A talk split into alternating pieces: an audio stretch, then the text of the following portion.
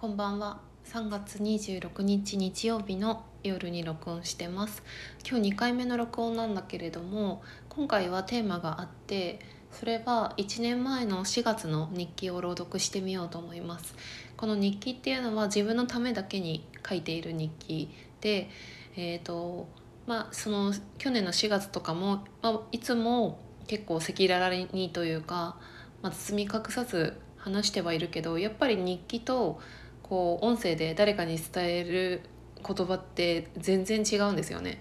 で1年前の自分だったらこれを朗読っていうのはとてもできなくってそれは恥ずかしかったり情けなかったりっていう気持ちになっただろうなって思うんだけどなんか今たまたまあの去年の「バナナダイアリー」に書いてたんだけど読む機会があって読んでみたらあこれ全然今読めるなっていう感じがしてでなんか私にとってはその去年の4月5月 6月7月ずっとそうなんだけど結構しんどかったんですよね。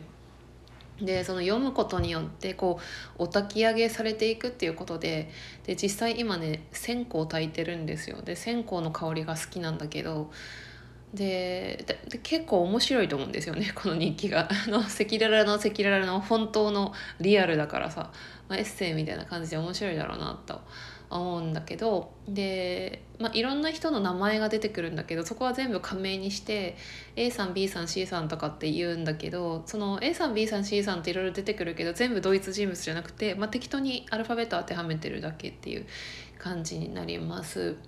あとあの設定を話しておくと私はその1年前の3月にあの仕事を島での仕事を、えー、職場を辞めてで4月から働き方が変わって、えー、まあちょっともう3月末でとにかく全部終わるからそうだね。3月末で全部終わるから、まあ言、言ってもいいんだけど1年前の3月に地域おこし協力隊を卒業して今まであんまりそんなにあのはっきり言ってはいなかったんだけれども、うんと、4月以降に関してはフリーランスの個人事業主とあとはその役場に通ってたんだけど同じ仕事えー、動画編集だとかそういう広報系の仕事をして週に23日職場に行ってだから職場っていうのは役場のことなんだけどもあとは個人事業としては自分がもともとやってたそのオンラインカウンセリングっていうこととあとはその4月から新しく始めた。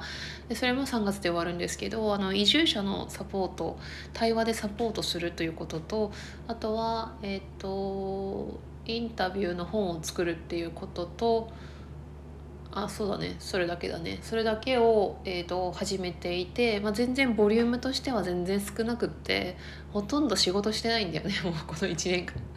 っていう感じなのね。でだから1年前の4月にガラッと働き方が変わって、まあ、収入もガクンと落ちて時間の使い方も変わってっていう感じになります。ただ自分としてはまああのまあ、3月頃にはまあワクワクして新しいことを始めるっていう気持ちで4月を迎えたんだけど実際はもう始めてすぐにあのしんどかったというかうまくいってる感じが全然しなかったなっていう日々になります。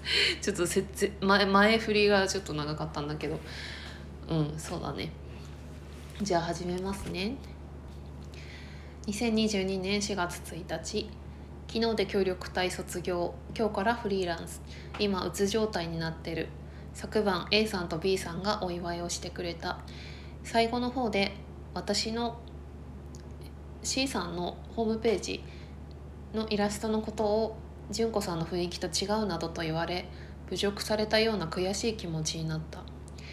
自分の大切にしている世界観や大切に守っているものを土足で踏み荒らされたような気持ちになった。帰り泣きながら歩いて帰ってきた。私は A さんに「そんな風に言われるとすごく嫌だ」と言った。一瞬空気が悪くなって A さんは悲しそうな顔になったけど謝る言葉はなかった。B さんが A さんをフォローするつもりで半笑いしながら自分もそう思うというようなことを言われた。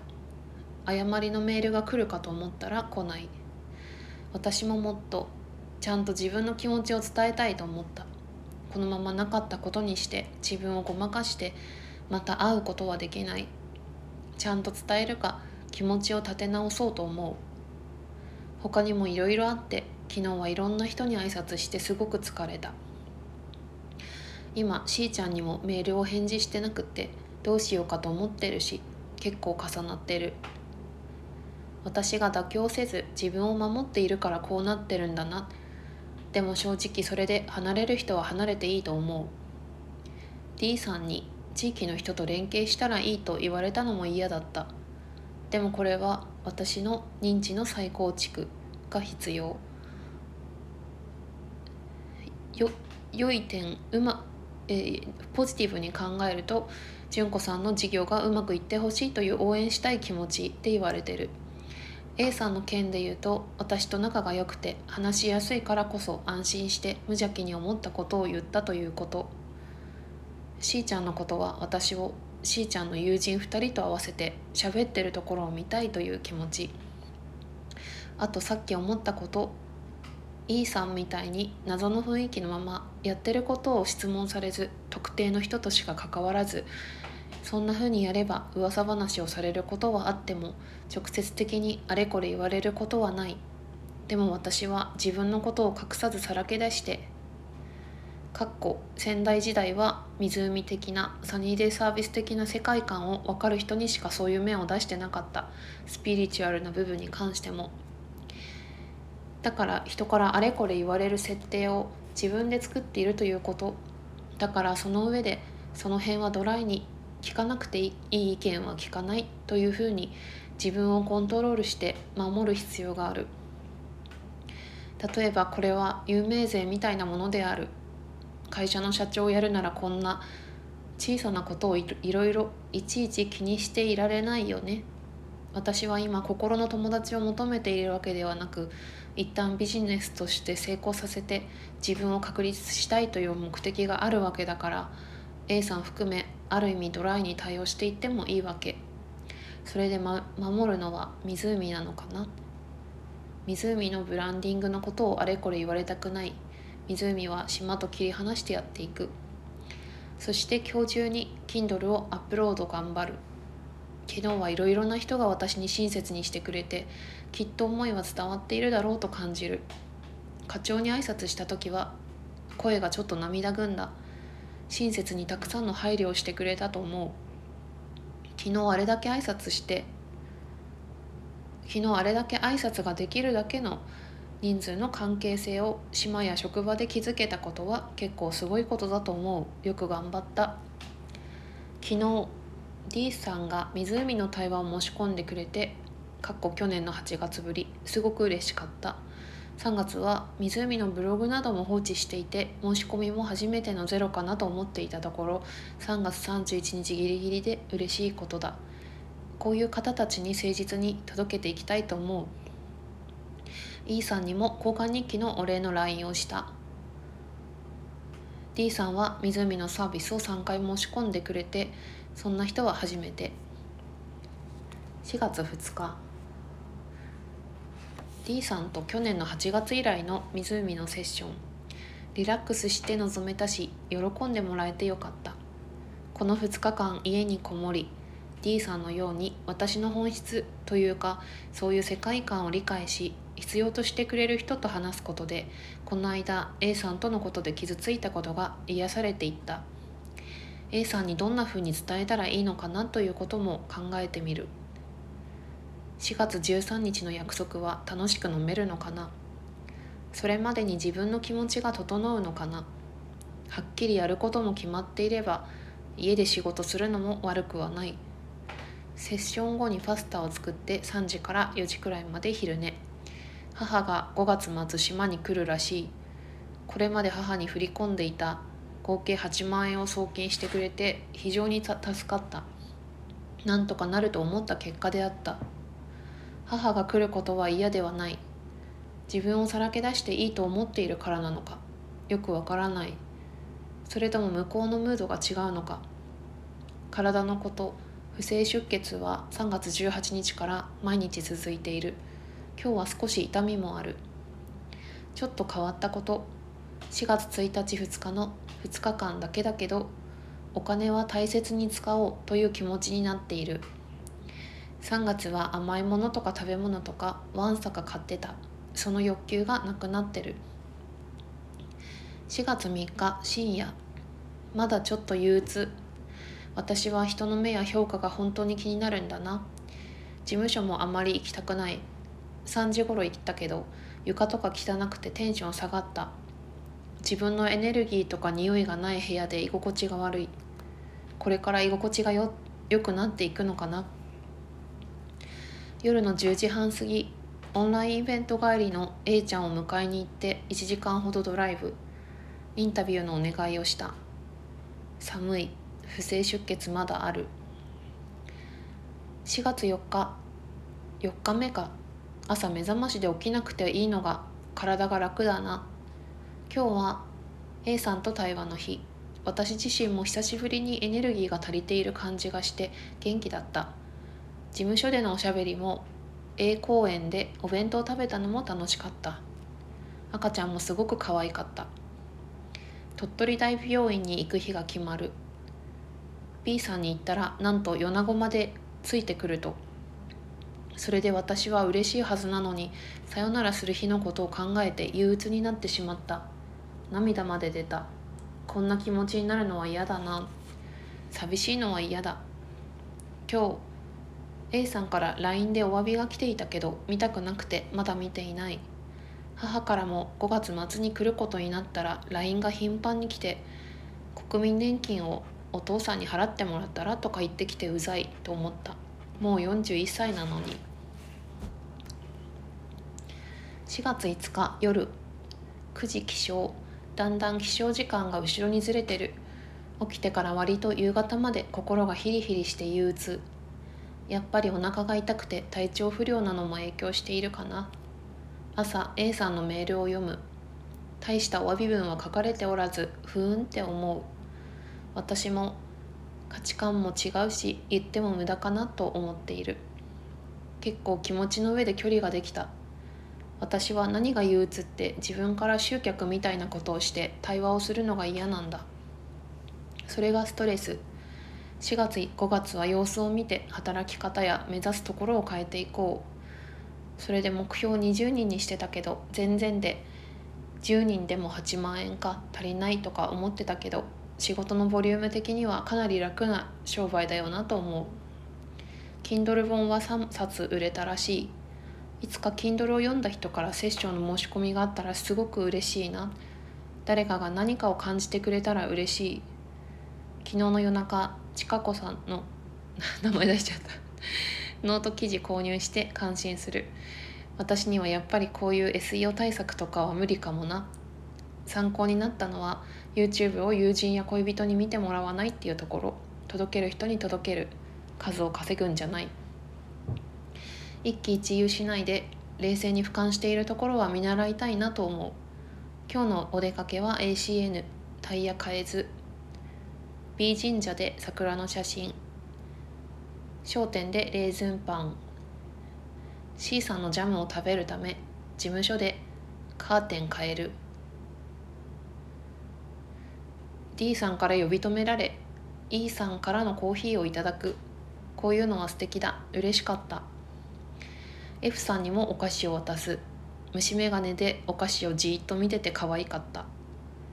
公民館へ行って A さんとおしゃべり。楽しい。B 公園に行ったけど先客がいたから帰ってくる。今日は D さんと喋れたのが良かった。みんなに噂されてストレスになってることも話せたしカッティングシートのアイディアももらえてよかった。4月6日夜。4月になってから初めての職場出勤。なんか新鮮な気分。結構楽しかった。4月に入ってからずっと憂鬱だったのに。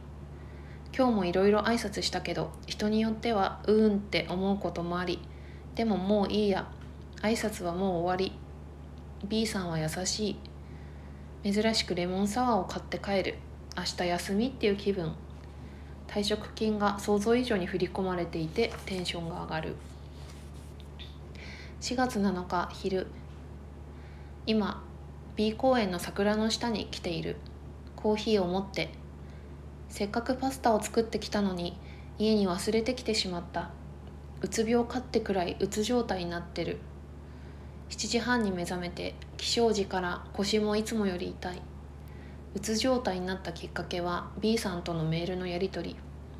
サポートブックを渡すついでに対話をすればいいかと思いついて誘ったんだけどうまく話が噛み合わずそこで私はこんなのやりたくないって改めて思った。友人のような人と話してお金を稼ぐっていう本来の趣旨からそれているのが嫌なんだろう。今どこで働いてるんですかって聞かれたのも嫌だった。自分のことをうまく説明できない。全部やめたい。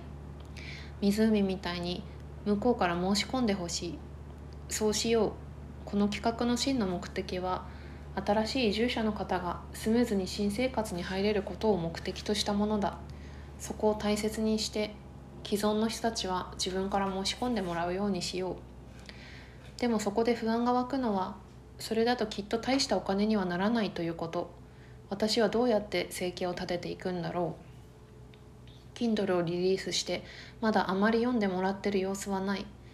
ここからセッションの申し込みがあるといいんだけど。それに私はセッションは1日1人が限界だと思う。そうすると5000円 ×126 万円。あと10万円。週に2日職場で仕事をして7万円。自分がこれでお金をもらってるというのがないから人に説明するのも不安なんだと思う。事務所に行くことも定着していないし周りの目も気になるし。でもフリーランス1年目はこんなもんなのかな。傍から見たら A の事業も受注できて100万円でパソコンとかも揃えられて周りの人にも親切にしてもらってうまくいってるように見えるんだろう。4月7日美容室で美容室にてお昼 B 公園でコーヒーを飲んでいたら課長から電話があってお弁当をもらえることに。その頃から気分が良くなってきた。A さんからも快い LINE の返信があって B 新 B 新聞の記事もいい感じに書いてもらえてよかった。それでノートも日記ブログ更新私3月本当によく頑張ったな。めちゃめちゃよくやってると思う。何も悩むことない。B さんの LINE で思ったこと C さんを紹介したいって。言ってそうすると B さん B さんにとって役に立つっていう構造になる。私がサポートするっていうことじゃなくって協力してほしいっていうスタンスを前面に出していくのがいいんだと思った。やっぱり。ママから LINE 私の事務所がカーテン閉まっているとのこと。そのうちポスターができたり分かりやすくなったら自分がいる時間を増やしていこうと思う。人の期待には応えなくていい。自分の世界を貫いていく。4月7日 A さんと喋ってちょっと元気をもらった。周りの人が噂をするのも気にかけてるってことだし髪の毛1 0センチ切ってもらって上の方がペタンとして気になっていたのが緩くなった。いい感じだ。ママが昨日私をコーヒーに誘いに来たらしい。夜気が向いて C 商店へ事務所用品の買い物。A さんに会う。謝られる。もういいやって思った。まあでもいつか話した方がいいかもしれない。事務所の独特の匂い。自分がいない感じ。部屋にあるいろんな雑貨や雑誌。可愛いものを持っていく。少しずつ自分のエネルギーにしていこう。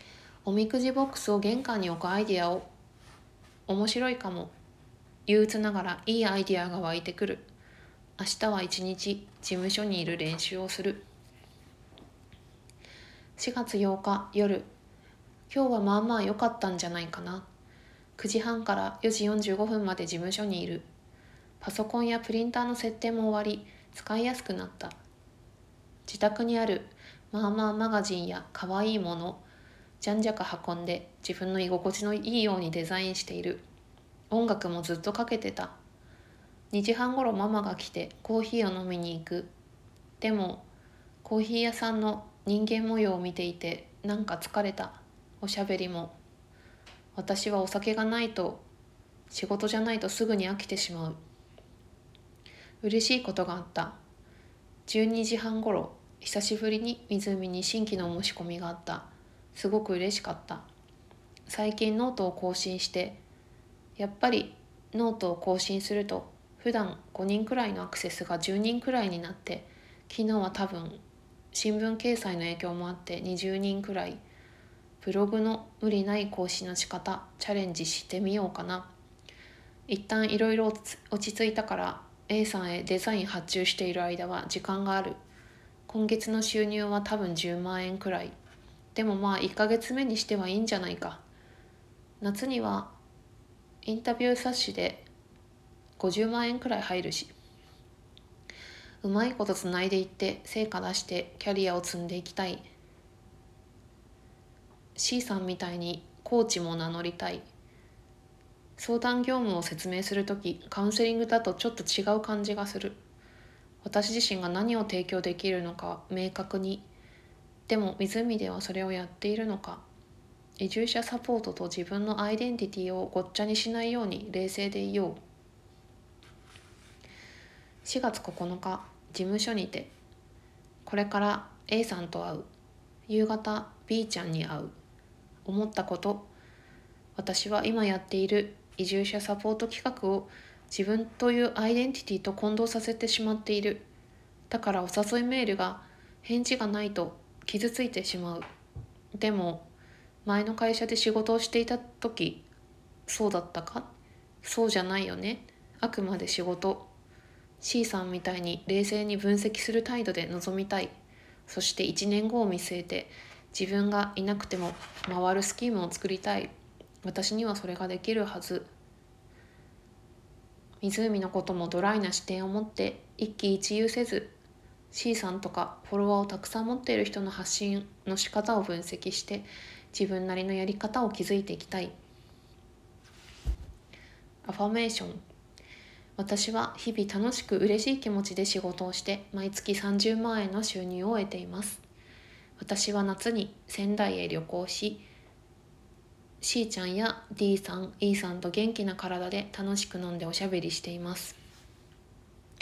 私はマザーウォーターのようなプールの屋台のようなお店を経営しそこには私におしゃべりしに来る人がいて楽しい時間を過ごしています。でここで一旦終わりでここからは2023年3月今現在ですね3月の日記を3日ぐらい読んで終わりにしたいと思います。2023年1年後ですね3月21日夜。今日も気分よく過ごせたな。ほぼスマホ断食して SNS も見てない。心に空白ができる感じ。いつもと違うこと。昨日ノートを更新してハートをチェックしようとあまり思わなかった。1回見たら3つのハートがあったけどもう過去の自分っていう感じで今の自分とは関係ないっていう感じ。不思議。3月22日久しぶりの仕事の日。今日は引き継ぎがあるからワクワクする。こういう気持ち仙台の会社でよく味わってたな。春分翌日中村翔太さんのワークをやる。気持ちがいい。インスピレーションで降りてきたこと。今までは〇〇は嫌だ。